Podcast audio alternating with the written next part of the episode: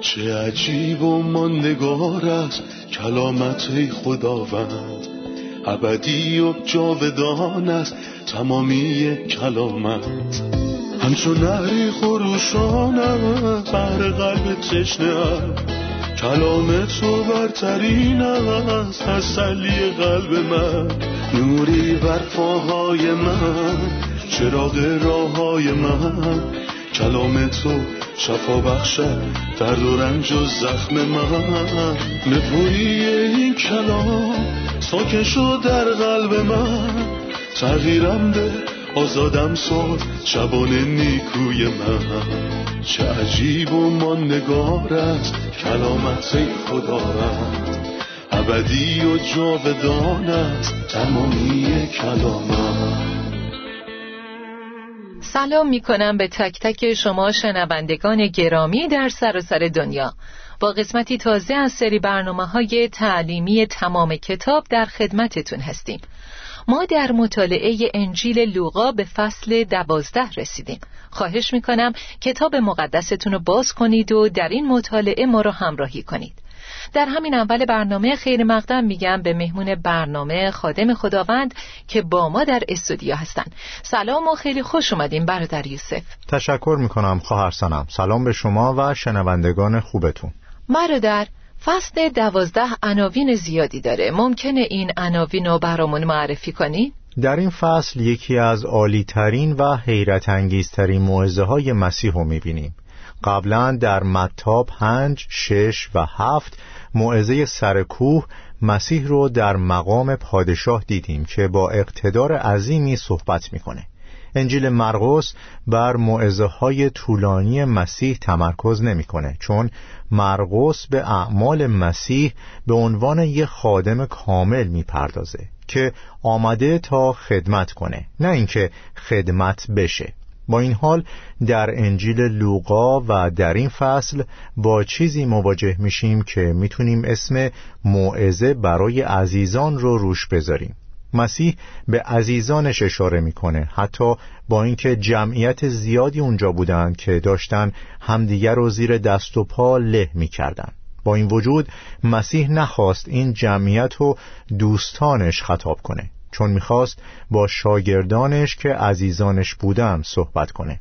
وقتی انجیل یوحنا رو می‌خونیم به موعظه زیبایی برمیخوریم که موعظه در اتاق بالا نامیده میشه و در یوحنا چهارده، پانزده و شانزده ثبت شده.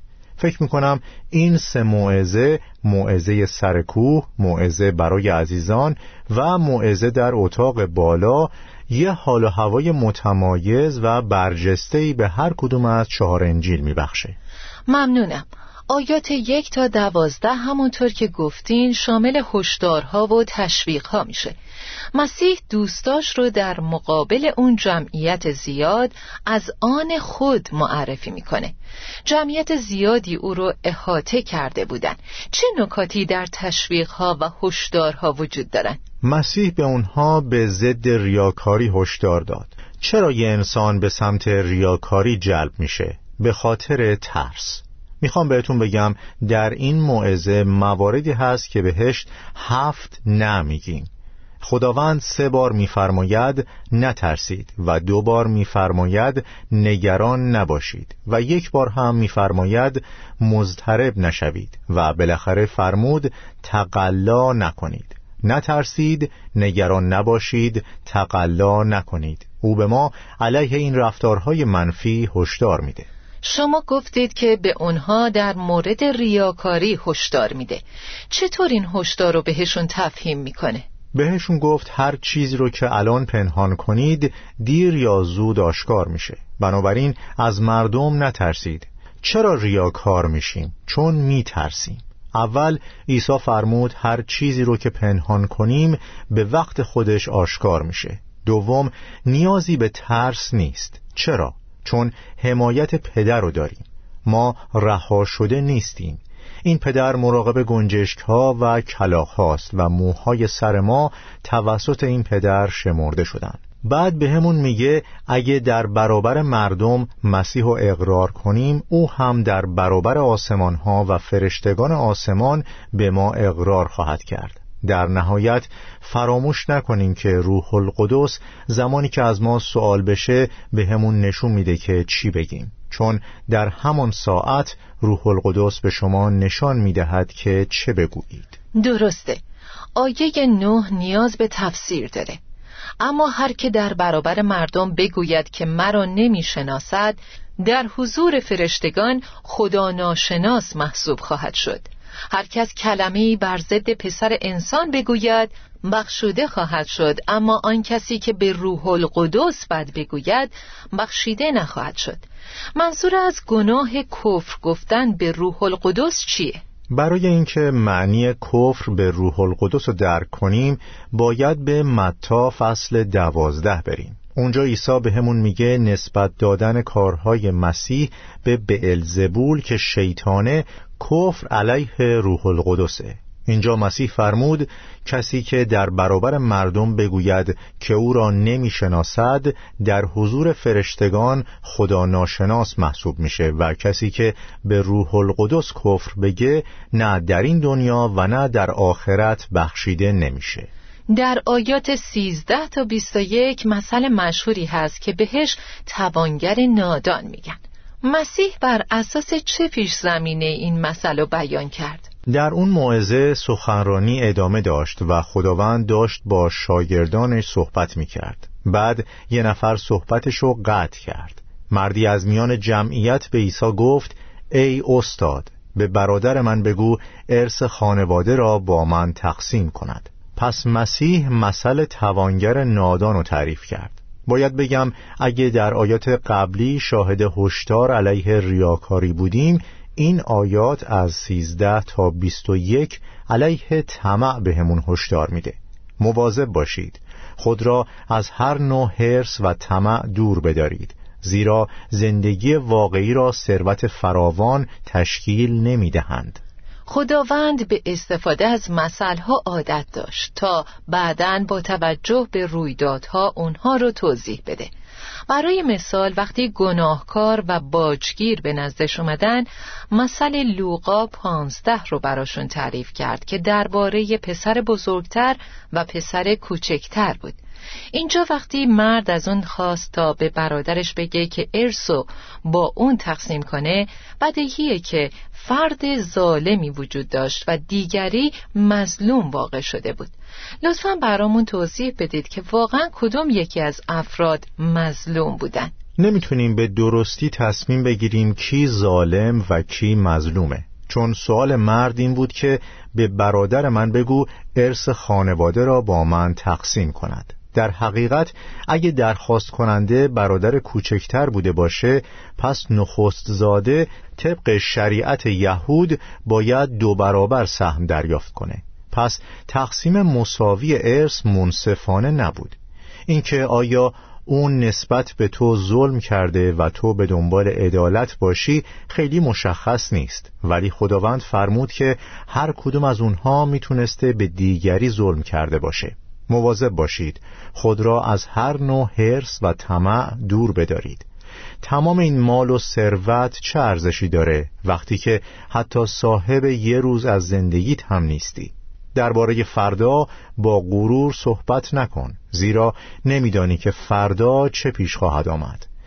من می‌دونم که افراد بیشماری هستند که ثروت زیادی دارند. با این حال می‌خوان که بیشتر داشته باشن کسی که طمع داشته باشه هیچ وقت نمیگه بسه بیشتر از این نیاز ندارم. همه رودخانه ها به دریا میریزند اما دریا پر نمی شود مرد توانگر کسیه که موضوع این مسئله. توانگر طمعکار و بی انصافه میشه بیشتر در مورد این مسئله برامون بگین؟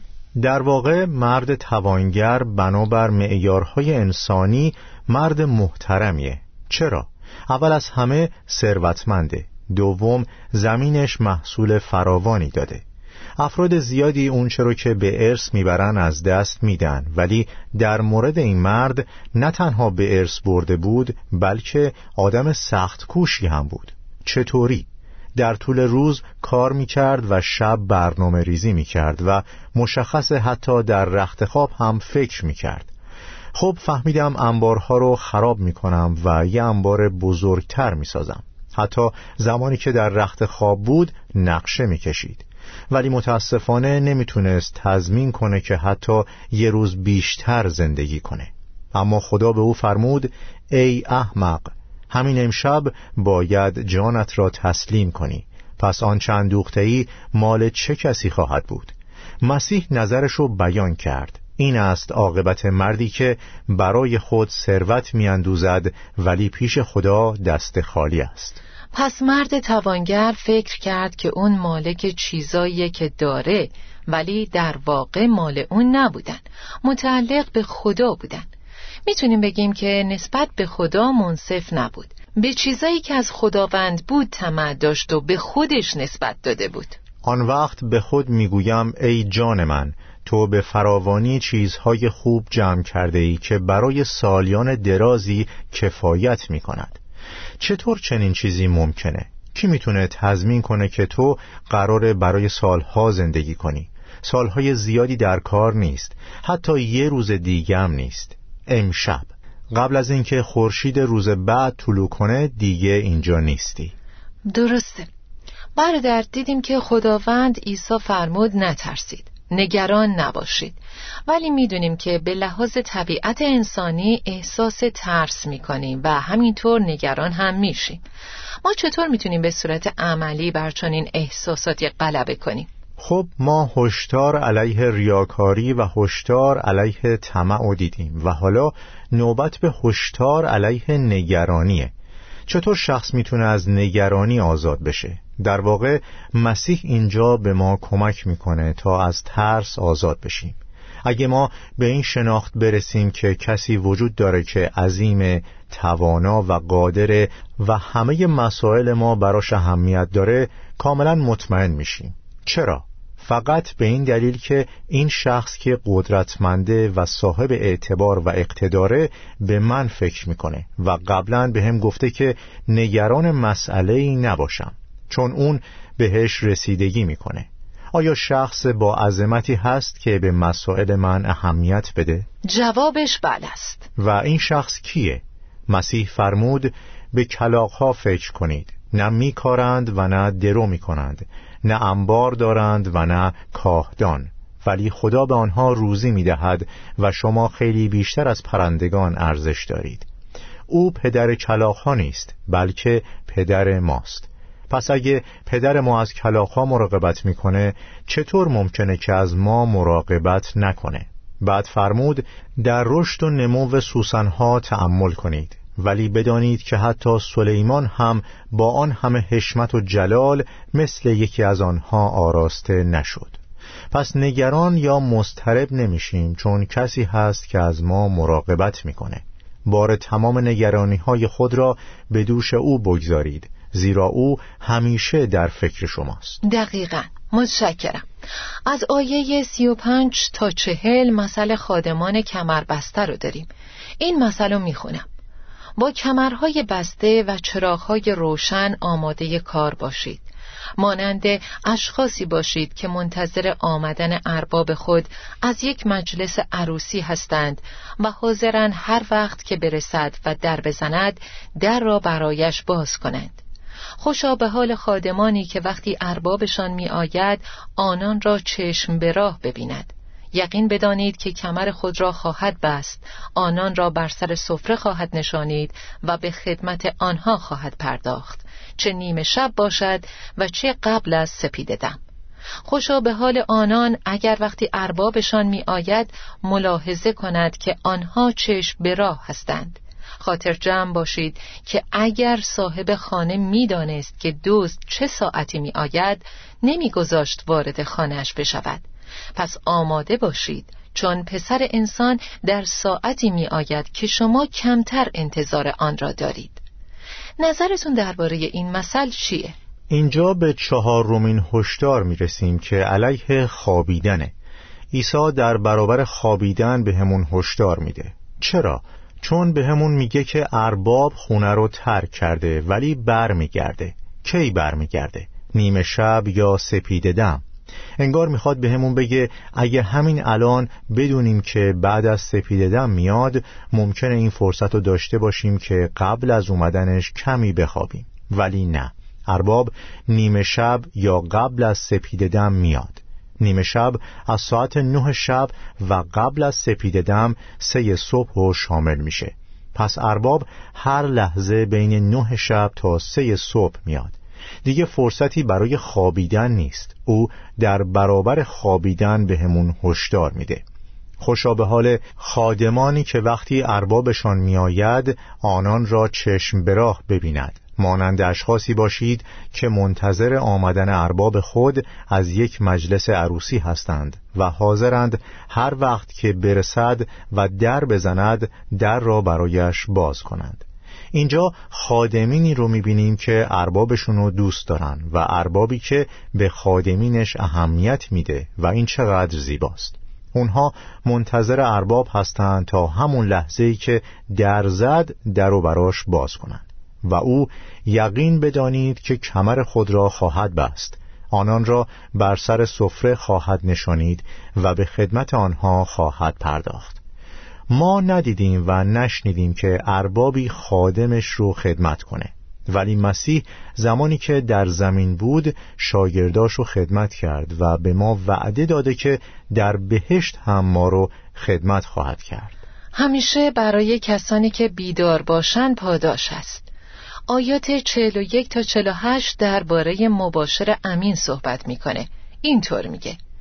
پتروس عرض کرد خداوندا آیا مقصود تو از این مثال تنها ما هستیم یا برای همه است؟ عیسی خداوند فرمود خب کیست آن مباشر امین و با تدبیر که اربابش او را به عنوان ناظر منصوب کند تا نوکرانش را اداره نماید و در وقت مناسب جیره آنها را بدهد؟ خوشا به حال آن غلامی که وقتی اربابش می آید او را سر کار خود ببیند. یقین بدانید که اربابش او را مباشر همه املاک خود خواهد کرد. اما اگر آن غلام به خود بگوید ارباب به این زودی ها نخواهد آمد و دست به آزار غلامان و کنیزان بزند و بخورد و بنوشد و مستی کند یک روز که آن غلام انتظارش را ندارد و در ساعتی که او نمی‌داند ارباب خواهد رسید. و او را تکه تکه خواهد کرد و به این ترتیب او جزء نامطیعان خواهد شد. غلامی که خواسته های ارباب خود را می‌داند و با وجود این هیچ اقدامی نمی کند با شلاق ضربه های بسیار خواهد خورد. اما کسی که از خواسته های اربابش بیخبر است و مرتکب عملی می شود که سزاوار تنبیه می باشد ضربه های کمتری خواهد خورد. هرگاه به کسی زیاده داده شود از او زیاد مطالبه خواهد شد و هرگاه به کسی زیادتر سپرده شود از او زیادتر مطالبه خواهد شد این مثل دقیقا درباره چی حرف می‌زنه؟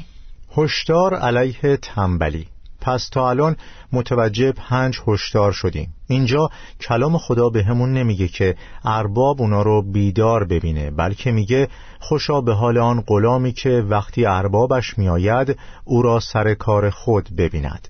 پس آیا ما مشغول کار کردن برای جلال خدا هستیم؟ یقین بدانید که اربابش او را مباشر همه املاک خود خواهد کرد. این شخص فاتحی هست که کتاب مقدس دربارش میگه و هر که غالب آید وارث همه چیز خواهد شد. درست همونطور که مسیح مالک همه چیزه چون انتخاب شد که وارث همه چیز باشه. هر کسی که مسیح رو خدمت کنه مسیح اونو مالک همه چیز می‌کنه. اربابش او را مباشر همه املاک خود خواهد کرد. این پاداش فوقلادهی هستش. برعکس این غلامیه که عمل نمی‌کنه و شلاق می‌خوره. به خودش میگه ارباب به این زودیا نمیاد و غلامان و کنیزان آزار میده. پس توی دردسر بزرگی خواهد افتاد. یک روز که آن غلام انتظارش را ندارد و در ساعتی که او نمی‌داند ارباب خواهد رسید و او را تکه تکه خواهد کرد و به این ترتیب او جزء نامطیعان خواهد شد. پس این توصیه‌ای برای ماست تا خداوند و خدمت کنیم و همیشه برای جلال او کار کنیم. ممنونم بردر یوسف. استراحت کوتاهی می‌کنیم و خیلی زود با ادامه درس برمیگردیم.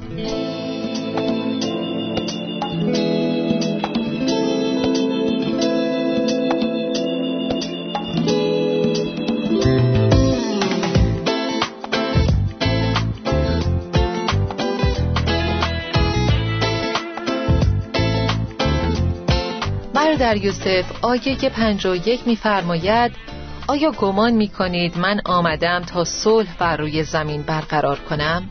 خیر اینطور نیست بدانید که من آمدم تا تفرقه بیندازم می‌دونیم که پیغام خداوند عیسی پیغام صلح، محبت و مهربانی بود سوال اینه که پس چطور ممکنه بر زمین تفرقه ایجاد کنه؟ دوست دارم بین دلیل اومدن مسیح و نتیجه اومدنش تفاوت قائل بشم مسیح چرا اومد؟ دلایل اومدنش چی بود؟ او کسی بود که فرشته ها در موردش گفتند خدا را در برترین آسمان ها جلال و بر زمین در بین مردمی که مورد پسند او می باشند صلح و سلامتی باد عیسی اومد تا صلح و به انسانها و به بینوایان جهان که از صلح بی بهره هستند ارائه کنه. همون جهانی که بر طبق پیدایش چهار مردی به برادرش حمله کرد و اونو کشت.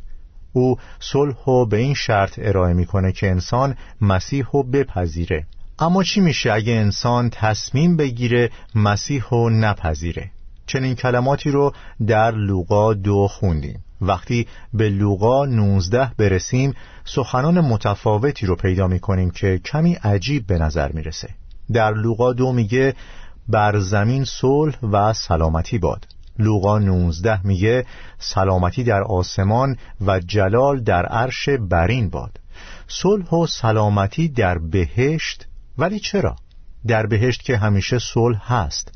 انگار مسیح به بهشت رفته و صلح و با خودش به بهشت برده و زمین اونو رد کرده.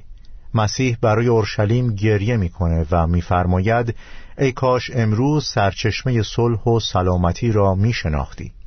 اما شما پادشاه و شاهزاده صلح و رد کردید. بنابراین بر زمین صلح و سلامتی نیست. مسیح این کلمات رو در آیه 52 توضیح میده.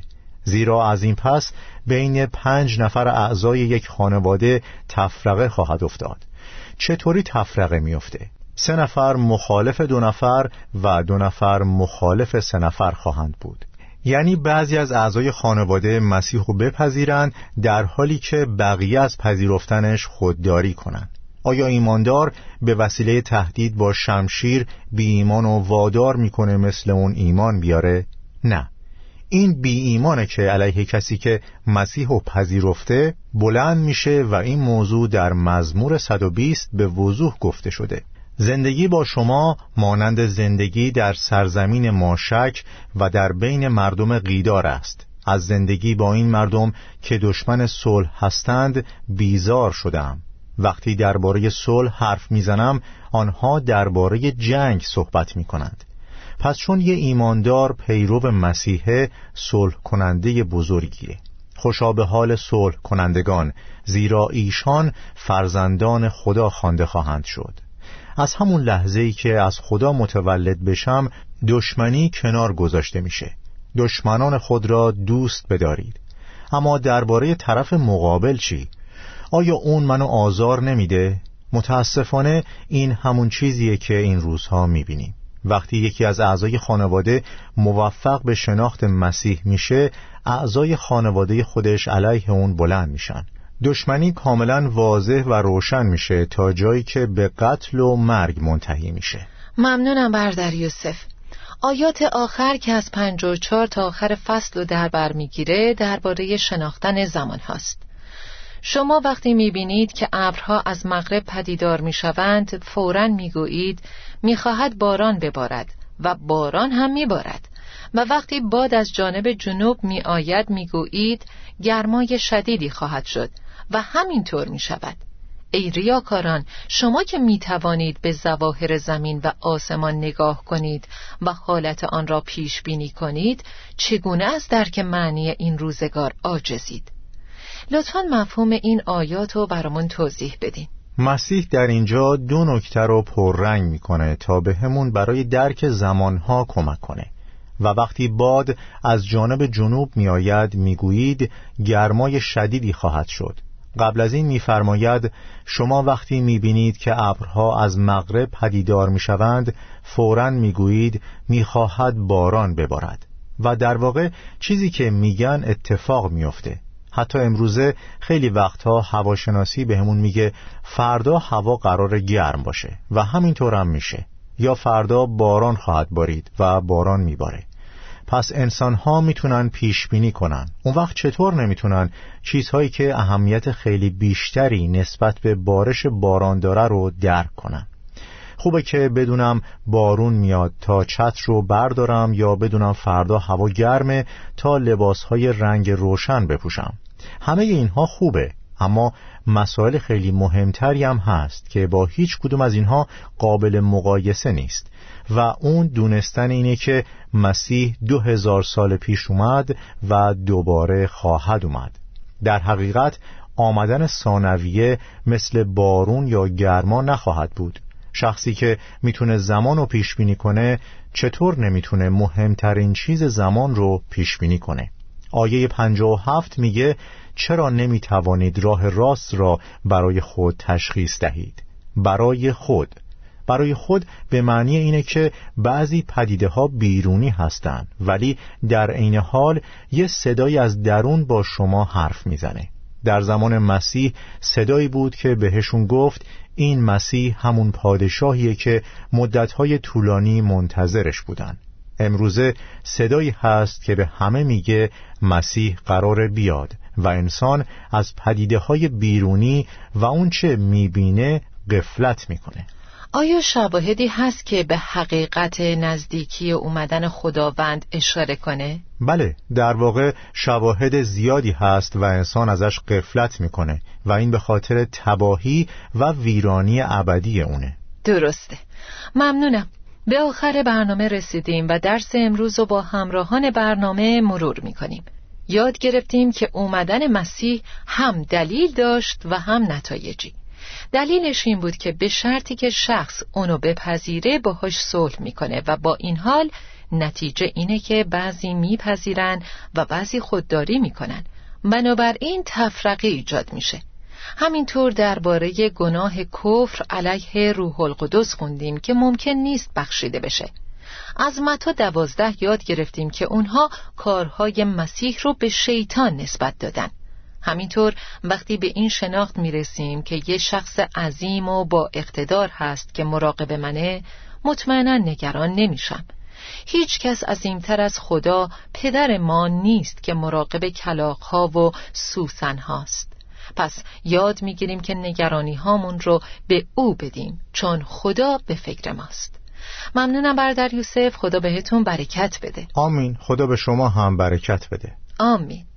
عزیزان در این برنامه یاد گرفتیم که مسیح علیه ریاکاری، علیه طمع، نگرانی، خوابیدن و همینطور علیه تنبلی به شاگردانش هشدار داد.